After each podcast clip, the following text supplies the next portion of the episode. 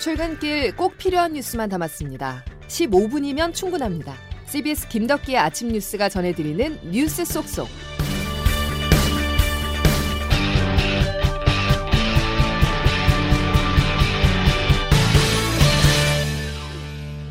여러분 안녕하십니까? 6월 7일 김덕기 아침 뉴스입니다. 화물연대가 오늘 영시를 기해서 전면 무기한 총파업에 돌입했습니다. 조합원 2만 5천 명 대부분과 비조합원 화물 노동자 상당수가 이번 파업에 참여할 것으로 보여 자칫 파업이 장기화한다면 물류 대란이 발생할 수도 있는데요. 또 윤석열 정부 출범 이후 첫 대규모 파업이라 향후 노정 관계를 가늠할 분수령이 될 전망입니다. 보도에 장규석 기자입니다. 화물연대의 핵심 요구 사항은 안전 운임 계속 보장입니다. 안전 운임제는 화물차 운전 기사들에게 최소 운임을 보장하는 것으로 연료비와 운임이 연동해 지금처럼 고유가 상황에도 수입에 큰 타격이 없습니다.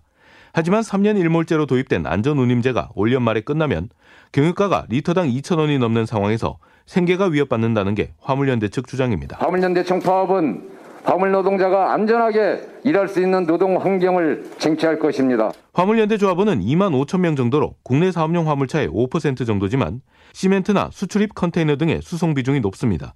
당장 수출입 차질이 불가피하고 유가 폭등에 비조합원들도 파업에 동조하는 경향을 보이고 있어서 파업 확대와 물류 대란으로 이어질 우려 배제할 수 없습니다. 정부는 비상수송 대책본부를 구성하고 항만과 요금소 등에서의 불법행위 감시, 군위탁 컨테이너 차량 투입, 화물 열차 증차 등 비상 운송 계획을 세웠습니다. 또 엄정 대응을 예고했습니다. 한덕수 국무총리입니다. 법을 위반하고 무시하는 행위에 대해서는 법에 따라 철저하게 엄단한다는 원칙에 따른 것입니다. 이번 화물연대 파업은 윤석열 정부 집권 이후 첫 전국 단위 대규모 파업입니다. 강대강 구도로 충돌하지 않을까 우려가 큰데요. 따라서 이번 파물연대 파업은 앞으로 5년간 노정 관계를 가늠할 시험대라는 평가도 나오고 있습니다. CBS 뉴스 장기석입니다. 그야말로 파죽지세라는 표현이 가장 적확해 보입니다. 물가가 거침없이 오르고 있는데요. 화물연대 총파업 이유 중에 하나는 치솟는 기름값 때문이죠. 휘발유와 경유 가격이 한 달 내내 오르면서 전국 평균 2천원 선을 넘어섰습니다. 여기에 우크라이나 사태와 가뭄까지 겹치면서 국내 농산물 가격까지 요동치고 있습니다. 윤준호 기자의 보도입니다. 전국 주유소 휘발유 가격이 어제 오후 2시 기준 리터당 2,031.45원을 기록했습니다. 휘발유 가격이 리터당 2,030원을 넘어선 건 2012년 5월 이후 10년 만입니다. 1973년 관측 이래 네 번째로 비가 적은 극심한 가뭄은 농산물 가격 상승을 부추기고 있습니다. 지난달 100g당 331원 하던 감자 소매가는 최근 533원으로 61%나 뛰었고 양파 20kg의 도매가는 일주일 만에 9,950원에서 16,000원대로 올랐습니다. 밥상 물가와 직결되는 가공식품의 물가는 10년 4개월 만에 가장 큰 상승률을 기록했습니다. 국수와 밀가루를 비롯해 전체 73개 가공식품 품목 중 69개 품목의 가격이 일제히 상승했습니다. 전문가들은 한동안 물가 안정을 기대하긴 어렵다고 말합니다. 통계청 어운선 경제동량 통계 심의관입니다. 대적 물가 상승 요인들이 완화되고 있다고 보기는 어려운 상황인 것 같고요. 그래서 공업제품 가격이 오름세가 크게 둔화할 가능성은 크지 않은 것으로 보입니다. 정부는 당초 2.2%로 제시한 올해 물가 상승률 전망치를 11년 만에 4%대로 수정하는 방안을 검토 중입니다. CBS 뉴스 윤준호입니다.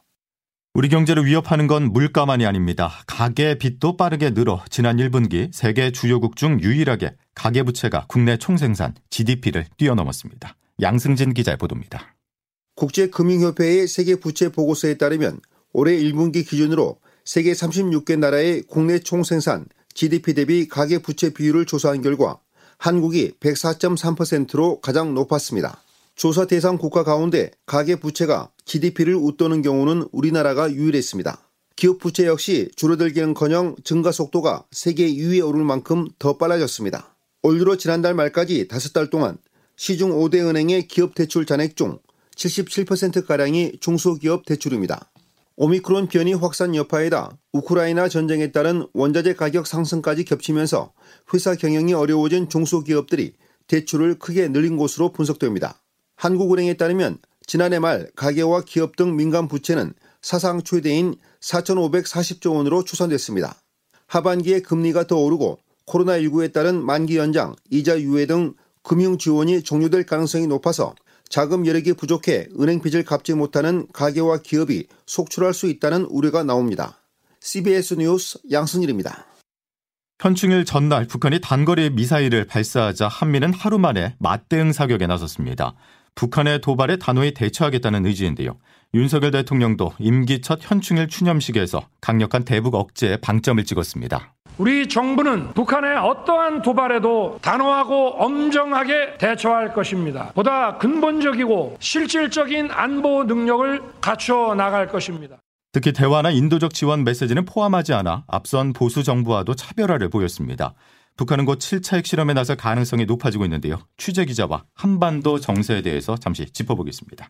국방부를 출입하는 김영준 기자 나와 있습니다. 김 기자. 예, 안녕하세요. 자, 눈에는 눈, 이에는 이로 남북이 맞서면서 강대강 대치가 본격화하는 양상이죠. 네, 합동참모본부는 한미가 공동으로 어제 새벽 동의특위 전인 4시 45분쯤부터 약 10분 남짓 동안 ATACMS, 즉 지대지 전술탄도미사일 8발을 여러 표적을 향해 쐈다고 밝혔습니다. 예. 북한이 쏜 미사일들이 모두 네 군데에서 발사됐다는 점을 의식한 듯 우리도 여러 군데서 여러 표적을 향해 발사한 것으로 전해졌는데요. 예. 사실 근데 그 전에 문재인 정부 시절에는 ICBM 즉 대륙간 탄도미사일 발사 때만 대응 사격으로 무력 시위를 했다면 이번에는 단거리 탄도미사일에도 맞대응으로 미사일을 쏜 겁니다. 어. 특히 이른 새벽에 쏜 건 시간에 상관없이 정밀 타격할 수 있다는 능력과 태세를 갖추고 있음을 보여주려는 것으로 보이는데요. 예. 윤석열 대통령도 어제 현충일 추념사에서 쓴 표현을 보니까 북한을 향해서 공산 세력이라는 표현 까지 써가면서 어떠한 도발에도 단호하고 엄정하게 대처하겠다고 밝히기도 했습니다. 예.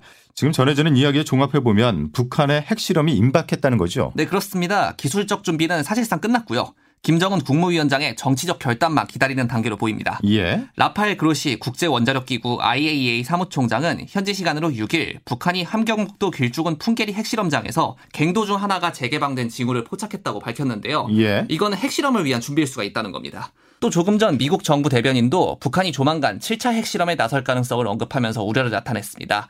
네드 프라이스 미 국무부 대변인이 현지 시간 6일에 있던 브리핑에서 북한이 조만간 7차 핵실험을 진행할 가능성이 있다고 우려하고 있다면서 여기에 대비돼 있다고 확언할 수 있다고 설명했는데요. 예, 미국 쪽에서도 네, 그렇습니다. 하지만 대화 의지도 함께 밝혔습니다. 우리는 여전히 외교적 접근이 남아 있다며 우리의 정책은 북한과 대화를 추구하는 것이라고 일단 원론적인 입장도 밝혔습니다. 예. 그러면 지금 북한 여기에 대한 반응 어떤 게 나와 있을까요? 사실은 그 미사일 발사나 핵실험 준비와 관련해서 우리나라나 세계 여러 언론들이 그 각종 보도를 하고 있는데 어떤 반응도 보이지 않고 있습니다. 어. 오늘을 포함해서요. 예. 북한은 보통 미사일을 쏘고 나면은 다음 날에 관영 매체를 통해서 어떤 목적에서 무슨 미사일을 어떻게 어떻게 쐈다 사진까지 공개해서 자화자찬하는 일이 그렇죠. 일반적입니다. 사실은. 예, 그런데 사실은 오늘 새벽까지 어떠한 반응도 보이지 않고 있고 이거는 사실 지난달부터 계속된 반응이기도 합니다. 예. 지난달 초부터 ICBM을 쏘든 SLBM을 쏘든 방사포를 쏘든 관영 매체에 아무런 언급도 하지 않고 침묵을 하고 있는데 이번이 벌써 다섯 번째예요. 사실은 북한이 이달 상순 그러니까 월 초에 노동당 중앙위원회 전원회의를 열어서 당과 국가 정책의 집행을 토의하겠다고 예고한 바는 있는데 예, 예. 사실 오늘 새벽까지 이 전원회의 개최 소식도 전혀 들리지 않고 있습니다. 때문에 핵실험과 미사일 발사에 관련된 북한의 의도와 메시지는 이 전원회의까지 지켜봐야 파악이 가능할 것 같습니다. 예, 여기까지 됐죠. 김형준 기자였습니다. 자, 요즘 국민들을 즐겁게 해주는 건 손흥민 선수밖에 없습니다. A매치 통산 100경기째인 어제 칠레전에서 멋진 프리킥골로 센츄리클럽 가입을 자축했습니다. 박기묵 기자가 보도합니다.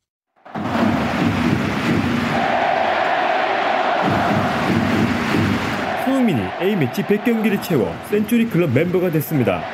2010년 12월 시리아와 평가전에서 A매치 데뷔전을 치는 손흥민은 약 12년 만에 피파가 인정하는 A매치 100경기를 모두 채웠습니다. 100경기 중 선발로 뛴 경기만 83경기. 우리나라 대표팀에서 대체 불가 선수가 됐습니다.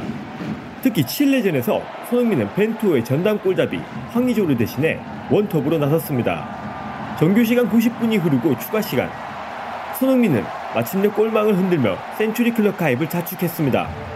황희찬이 얻은 프리킥 찬스에서 직접 키커로 나서서 환상적인 궤적에 골을 터뜨렸습니다. 꼭 이번 경기를 이기고 싶었고 또 저희 100번째 경기를 승리로 자축하게 되어서 너무나도 기쁜 것 같고 선수들한테 너무나도 감사하다는 말씀 꼭 해주고 싶습니다.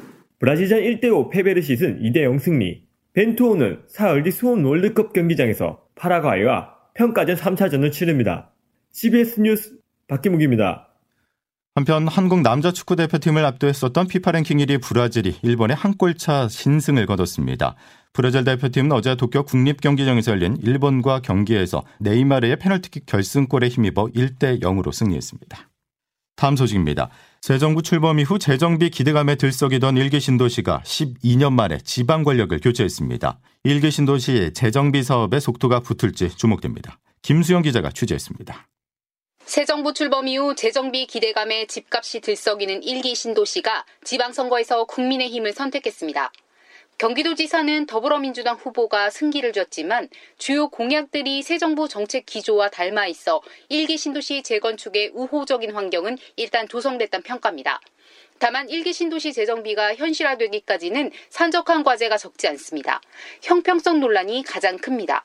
KB 국민은행 박원갑 부동산 수석 전문위원입니다. 다른 지역에 낙후된 아파트 단지도 많은데 그 지역은 어떻게 할 것이냐? 일기 신도시 재정비는 단순히 용적률만 완화하는 게 아니라 도시계획 전체를 손보는 작업이어서 관련법이 제정되더라도 이후 적지 않은 시간이 걸릴 것으로 전망됩니다.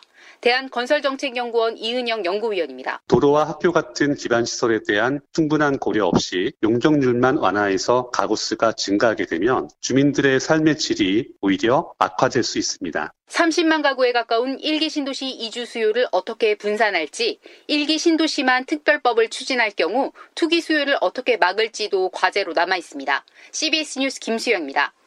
오늘부터 서울 지하철 2호선과 5, 6, 7, 8호선이 평일 오전 1시까지 심야 운행을 시행합니다. 이후 8월 1일부터 서울 지하철의 모든 노선이 평일 오전 1시까지 심야 운행을 하고 주말과 공휴일은 기존처럼 자정까지만 운행을 합니다. 지하철 심야 운행은 코로나19 방역을 위해서 자정까지 단축 운행을 한 이후 2년 만입니다. 김덕기 아침 뉴스 여러분 함께하고 계십니다. 이제 기상청 연결해서 오늘 자세한 날씨를 알아보겠습니다. 김수진 기상 리포터. 네, 기상청입니다. 예, 오늘은 좀 선선한 느낌이 드는데요. 어떻습니까? 네, 그렇습니다. 어제 이어서 오늘도 아침 공기가 부쩍 서늘한데요. 오전 7시 현재 서울 15.7도를 비롯해 태백 9.1도, 파주 원주 14도, 대구 15.4도 등의 분포로 대부분 어제보다도 평년보다도 2도에서 6도가량 다소 낮게 출발하고 있습니다. 오늘 한낮 기온도 크게 오르지는 않겠는데요. 서울 25도, 대전 24도, 춘천, 광주, 대구 22도의 분포로 큰 더위는 없겠고 충청 이남 지방은 종일 선선하겠습니다. 그 이유는 바로 오늘도 곳곳에 비 소식이 있기 때문인데요. 아침에 충남, 호남, 제주를 시작으로 오후에는 경기 남부, 강원 영서 남부, 충북과 영남 지역으로 비가 점차 확대돼서 내린 뒤 밤에 대부분 그치겠고요. 강원 영동 지역은 오늘 낮까지 비가 오락가락 이어지겠습니다. 예상 강우량은 호남과 경북 내륙, 충청과 제주에 5에서 30, 그 밖의 지역에 5에서 10mm 안팎이 되겠고 특히 모레까지 강원 동해안과 영남 해안, 제주 해안을 중심으로 너울성 파도가 높게 일겠습니다. 날씨였습니다. 오늘 날씨처럼 답답함이 아닌 시원시원한 하루 보내시기 바랍니다. 화요일 김덕기 아침 뉴스 여기까지입니다. 내일도 필요한 뉴스들로만 꽉 채워드리겠습니다. 고맙습니다.